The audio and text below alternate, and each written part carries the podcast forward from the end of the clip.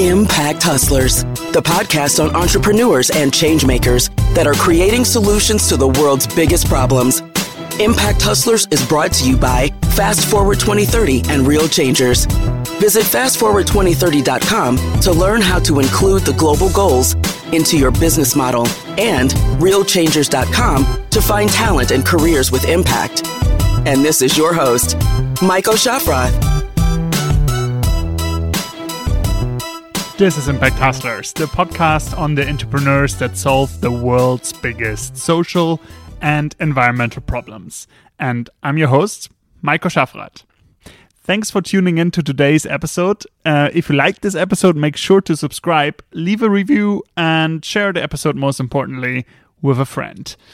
To keep updated on new episodes, visit impacthustlers.com and sign up for our email alerts and follow us on Twitter as well at Impact Hustlers. Enjoy today's episode and let's go. In today's episode, I talk to Emily Penn, co founder and director of X Expedition, a company organizing all women sailing trips exploring the impact of plastics on the world's oceans and conducting valuable research. She's an ambassador for Sky Ocean Rescue and has spoken about the threats to our oceans on the BBC, Sky News, and many conferences around the world. So far, eXXpedition has done about 11 trips across the ocean with more than 100 women. And it's great to have you on the show, Emily. Great to be here. Thanks for joining me. Uh, what's your personal story of discovering this problem of ocean plastic? And how did you come up with this? So, I was 21. I had just graduated from university with a degree in architecture, and I lined up my first job in Australia. And I wanted to get there from England without taking an aeroplane. So I started looking at a way to travel by boat across the Atlantic and the Pacific Oceans.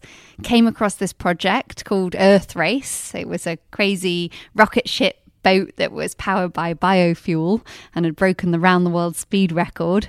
I managed to get a job on board this boat to do the promotional tour to take it from England to Australia. And it was on that journey around the world where my eyes were opened to this issue of plastic and, and many other challenges that our oceans face the collapse of fisheries and the rising sea levels and the acidification and the effect on corals. But really, it was the plastic that was just jumping out at me every island that we visited, every beach we walked on, every mid ocean swim that we went for, we were finding these fragments of plastic. Um, and it just didn't make any sense. And so I wanted to do something about it. Mm-hmm. So, during that trip, you already gained your skills you're using now for conducting those expeditions, right? Uh, so, in terms of being a skipper of a boat. Absolutely. Yeah. So I had 25,000 nautical miles going around the world on that boat, which is the equivalent really of doing a lap around the planet. Uh-huh. And so that gave me all the experience that I needed to then go on and get my captain's license so I could lead these expeditions. Hmm. But I think it also gave me the inspiration that when you see an issue like that firsthand, you experience it, you really want to do something about it. And it was that journey that changed my life forever. And so, what I wanted to do afterwards was give other people the chance to have that same shift. Mm-hmm. So, explain to us what eXXpedition is. Um, how does it work? What's your impact that you're trying to create through those expeditions? So it's a series of all women's voyages. Um, we have a 70 foot boat, sailing boat, and we run these expeditions mostly going out to very polluted parts of our planet, uh, what we call these gyres. And they're the accumulation zones where, because of the ocean currents, all the plastic eventually kind of ends up in the in the middle of this accumulation zone. Also ends up on the seabed as well. And so we go out there to do research to really understand the impact of this plastic, to try and pinpoint sources of the plastic, um, but also to see with our own eyes what's going on. And so we take 14 women on mm-hmm. each of these voyages. And it's a journey, you know, a journey of discovery and um, storytelling and something that stays with the women forever, you know, once they get home. And we really hope that it means they go on to do amazing things to change this issue of ocean plastic for the better once they get back to their communities in wherever they come from around the world. Mm-hmm. And you're also saying you're conducting citizen research. What what's citizen research? If uh, somebody hasn't heard about that, what does that mean? Are you collecting any data? Or yeah, so citizen science is kind of the word that we give to when you have non scientists in the field collecting data on behalf of scientists. Mm-hmm. So we have a partnership with the University of Plymouth here in the UK, and we have a lead scientist there who puts together the scientist program. But out in the field, um, sometimes that scientist is on board, but sometimes they're not, and the crew members are collecting the data on her behalf.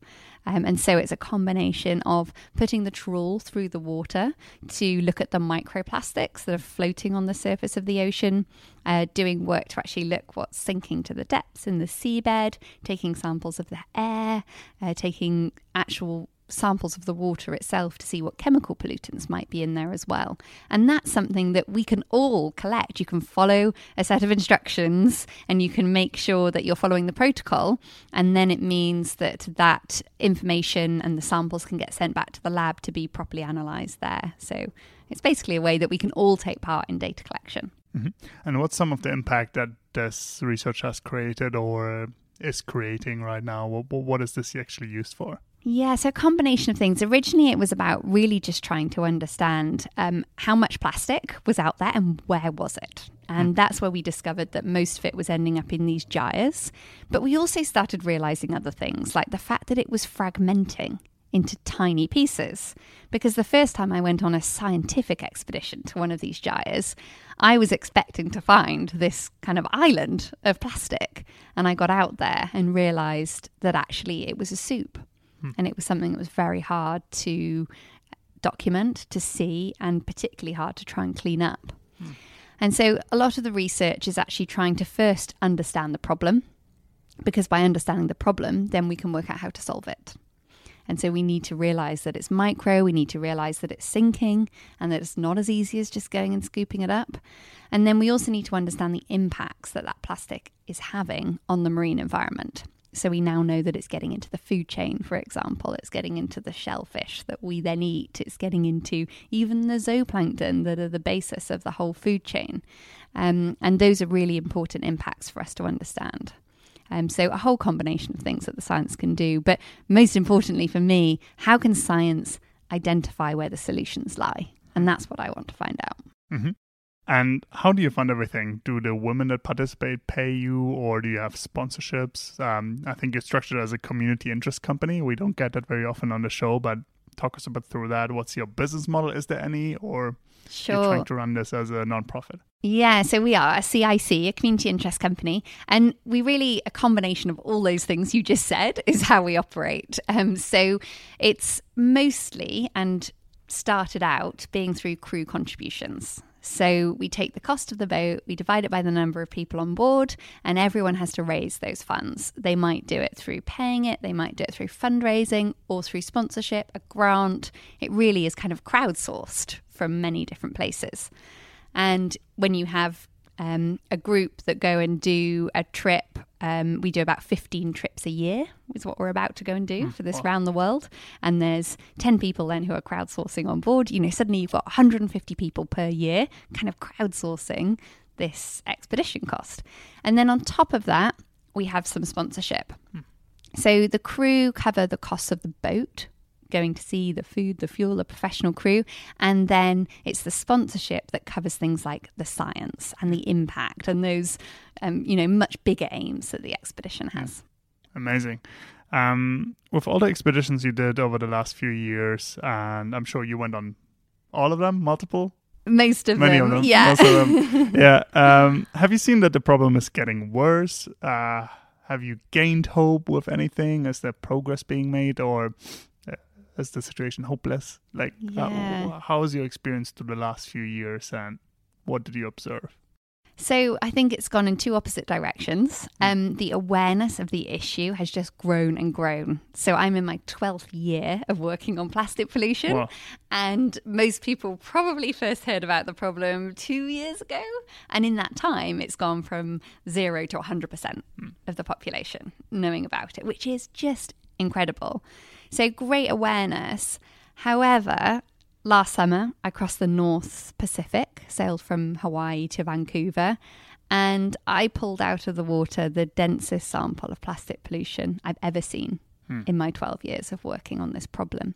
Hmm. So, in one way, it's a really positive story. But on the other hand, the oceans haven't yet kind of felt that positivity of what is happening on land in terms of awareness. So, I think the missing link right now is we need to turn that awareness into action to actually turn the situation around so mm. that then the next expedition we do, uh, we'll see less. Mm.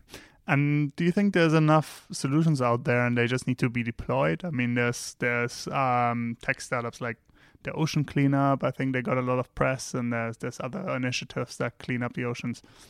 Is there other solutions known that just need to be applied, or do you see there's really a big gap still to do a lot of research and development and for companies to come in or for NGOs to come in and clean this up? Yeah, I think it's somewhere in the middle. I think um, so. Firstly, the cleanup. Um, I don't want to say solutions because really they're, mm. they're cleaning up. Mm. For me, solutions lie upstream. Yeah. Because if we want to actually solve the problem of 8 million tons of plastic going into our ocean every year, we need to do that on land um, before it even gets out there the fact that this plastic fragments, it sinks, means that cleanup is a nearly impossible option to us. Not that that's doom and gloom, because oceans are actually very good at recovering, being resilient if we leave them alone for long enough to, to recover. So the big message is let's take the pressure off. Let's stop any more getting out there. So that points us upstream. So then the solutions that we're looking at are things like changes in technology. So all of this incredible innovation at the moment, like interesting new materials that are fully biodegradable, closed loop systems that mean nothing actually ends up as waste. Um, there's interesting intermediate solutions like uh, waste to energy, things that we can kind of implement now, but perhaps aren't the long term solutions we're looking for. So there's loads of technology out there that exists. It's just a case of implementing it. Mm. So I think we we can do it. It's a bit of a shift in mindset, I think, that's needed right now for companies to say, actually, we're going to make it a priority, and for governments to be able to put it at the top of the agenda. And that's definitely happening. But mm. we've just got another hurdle to take. Mm-hmm. Let's talk about the less glorious parts of starting such a company and such a initiative, right? Um, uh, obviously, when you read the articles and if you look at your website, um, it's great what you've achieved, and you've kind of grown from the first kind of just doing a one trip into now. You said that uh, I think you want to take 150 women a year. Is that right? Yep. um, so obviously, you've grown massively while doing that, what's been the toughest challenge of doing that? Um, has, has there been moments where you run out of money or had some other challenges that you didn't expect? Yeah, I think um, I mean, you've put it really well. The online story says one thing that looks quite glamorous. You know, I have a job where I get to sail around the world. I get to go to all these beautiful places and beaches. They might be covered in plastic, but, you know, there's a lot of tropical climates involved. Um, and it looks like it's a sort of permanent holiday. But um, as we know, the reality is, you know, it's the staying up late all night working on your spreadsheets, trying to figure out how to make the whole thing work. And there's a huge number of sacrifices that come with it. So I think for me, the hardest thing was in the early years was, yeah, the sacrifices basically, and not having any income for the first three or four years of what I was doing. And I was having to live off the goodwill of others in the situations that I was in, but also um, to earn that goodwill, I was basically giving my time. For example, living on a little Tongan island in the middle of the Pacific oh. with a local family, but I was working for the community in the school every day on the plastics issue. Mm.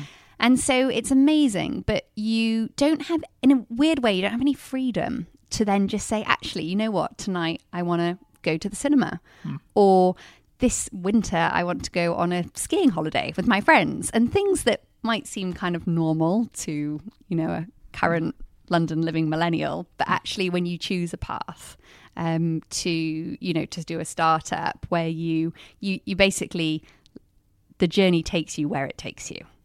And there's no real diverging off that until you get yourself into a kind of comfortable enough position that you can take a holiday, for example, um, you know, or or do something um, that that you would have normally considered as normal. No, uh, yeah, I, I can only imagine. Obviously, um, being being on that journey. Um, to anybody looking to um, get involved, what what can they do? Um, get involved with what we're with, doing, or with what you're doing, or with, with the, problem as well. I mean, sure. on, on, both levels, right? So so uh, many ways to get uh, involved. Obviously, yeah. there's a way to join you, but then uh, there, there's probably other ways to to help solve that problem as well. Absolutely, um, yeah.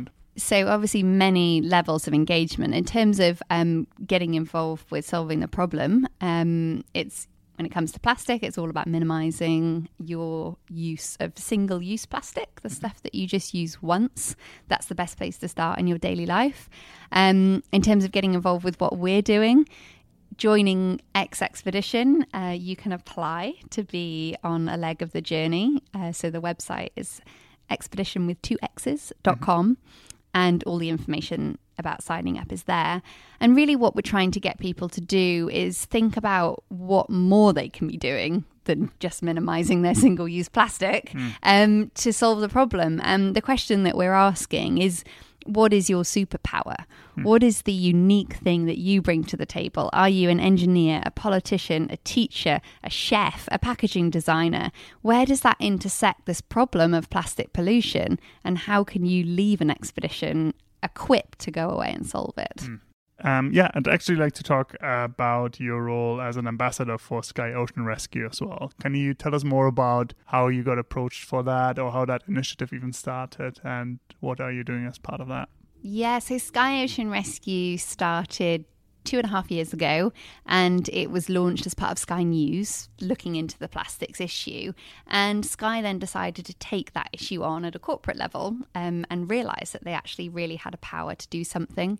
And they made a pledge as a company by the end of 2020 to be single use plastic free. So, quite a bold pledge for a, a big company, uh, which impressed me. And um, they asked me to come and speak at an event for them a few mm. years ago. So, I went to, to do a talk and share my experiences. And that's where our relationship began and um, ended up then a year ago with me taking on the role as ambassador for them. Um, and it entails uh, various different things. One is being a spokesperson for the issue um, and uh, representing Sky Ocean Rescue. Uh, the other part is actually working on the Ocean Ventures program, which I'm on the advisory board there, and they invested 25 million pounds into new innovations to solve uh, the plastics issue and um, looking at new technologies and new systems. So I get to uh, look at where that money is invested and have an input on that, which is very exciting. And then also on the business front, help advise Sky on ways that they can meet their goal by the end of next year um, to uh, be single use plastic free as a company. Well, um, in terms of the startups that you see uh, through through that investment program, what what is one of the most promising solutions you've seen, or some of the most creative ones that you've seen out there? Yeah, so one of the very creative ones um, at the moment is called Ooho. And mm. have you come across we, it? We had the founders actually on this podcast. So Amazing. we had Pierre, Pierre Yves, uh, uh, a company called Skipping Rock Labs, yes. but the product is called Ooho. It's uh, basically well, you can explain it. Yeah, algae. Um, yeah. That's uh, yeah. How to describe it without a picture?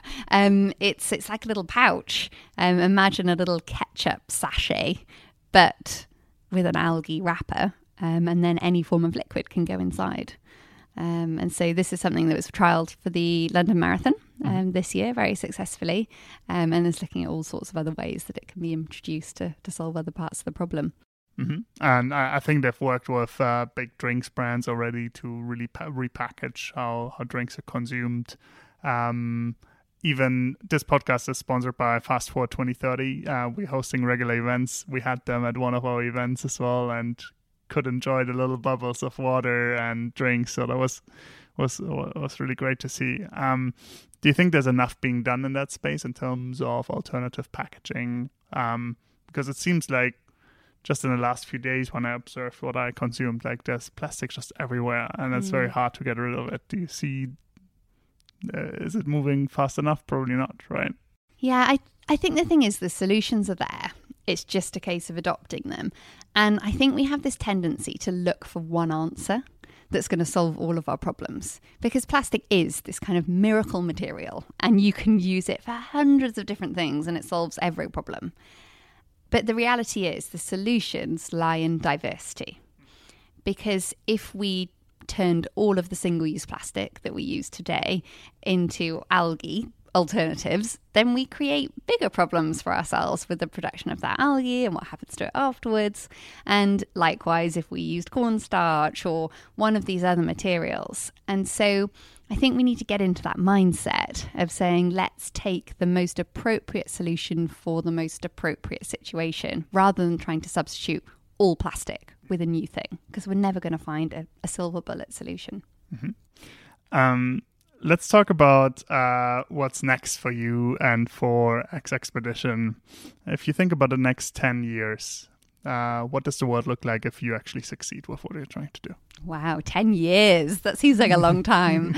um, I've always had a bit of a philosophy where, a bit like when you're at sea, um, you're constantly shifting your sails, reacting to the changes in the environment around you. So if the wind picks up or the waves change direction, you know, you respond and you let that guide your course. And it's also the way that I feel like I've traveled through life. You know, I got on that boat when I was 21 and I saw a problem and I shifted my course to solve it rather than going and having my architecture career. And I've kind of kept on responding ever since. And so the idea of thinking 10 years ahead is actually not really the sort of philosophy that I approach life mm. with, um, because who knows what I'll learn tomorrow that I'll want to implement to affect the direction that I'll head the next day. Mm. Um, but you know, it's it's yeah. gonna we're, we're changing the world you know no, we're, we're, we're, sort of a you know it, yeah. it's all about shifting mindsets yeah. it's about building an army and it's about solving these global problems um, absolutely it's an interesting approach obviously um, if you look at the media entrepreneurs generally uh, portrayed as having this massive vision and they know exactly how it's going to work out in 30 years you know um, but very often you forget it's actually a process of constantly just adapting to new mm-hmm. environments mm-hmm. and to what's needed right now so it's it's great to hear from you that that that's part of your approach as well um, absolutely very good to hear Perfect. Um, thank you very much for joining me today. It was uh, exciting to hear more about eXXpedition. I think everybody should check it out. And uh, there's a, a, small documentary Sky did about you guys as well, um, you girls actually. Um, so please uh, check that out. And um, thanks very much for joining me. Great. Thank you. Okay. Bye. Thanks for listening to today's episode. If you like this episode, make sure to subscribe, leave a review, and share the episode with a friend. To keep updated on new episodes, visit impacthustlers.com and sign up for our email alerts. And also follow us on Twitter at Impact Hustlers. Thanks very much for tuning in and see you next week. This was Impact Hustlers, the podcast on entrepreneurs and changemakers that are creating solutions to the world's biggest problems. Impact Hustlers is brought to you by Fast Forward 2030 and Real Changers. Visit fastforward2030.com to learn how to include the global goals into your business model and realchangers.com to find talent and careers with impact. Thanks for listening to today's episode. If you enjoyed this episode, please subscribe, share the episode, leave us a review, and consider becoming a supporter on buymeacoffee.com slash impact hustlers. This means a lot to me. Thank you very much for tuning in and see you next time. Bye.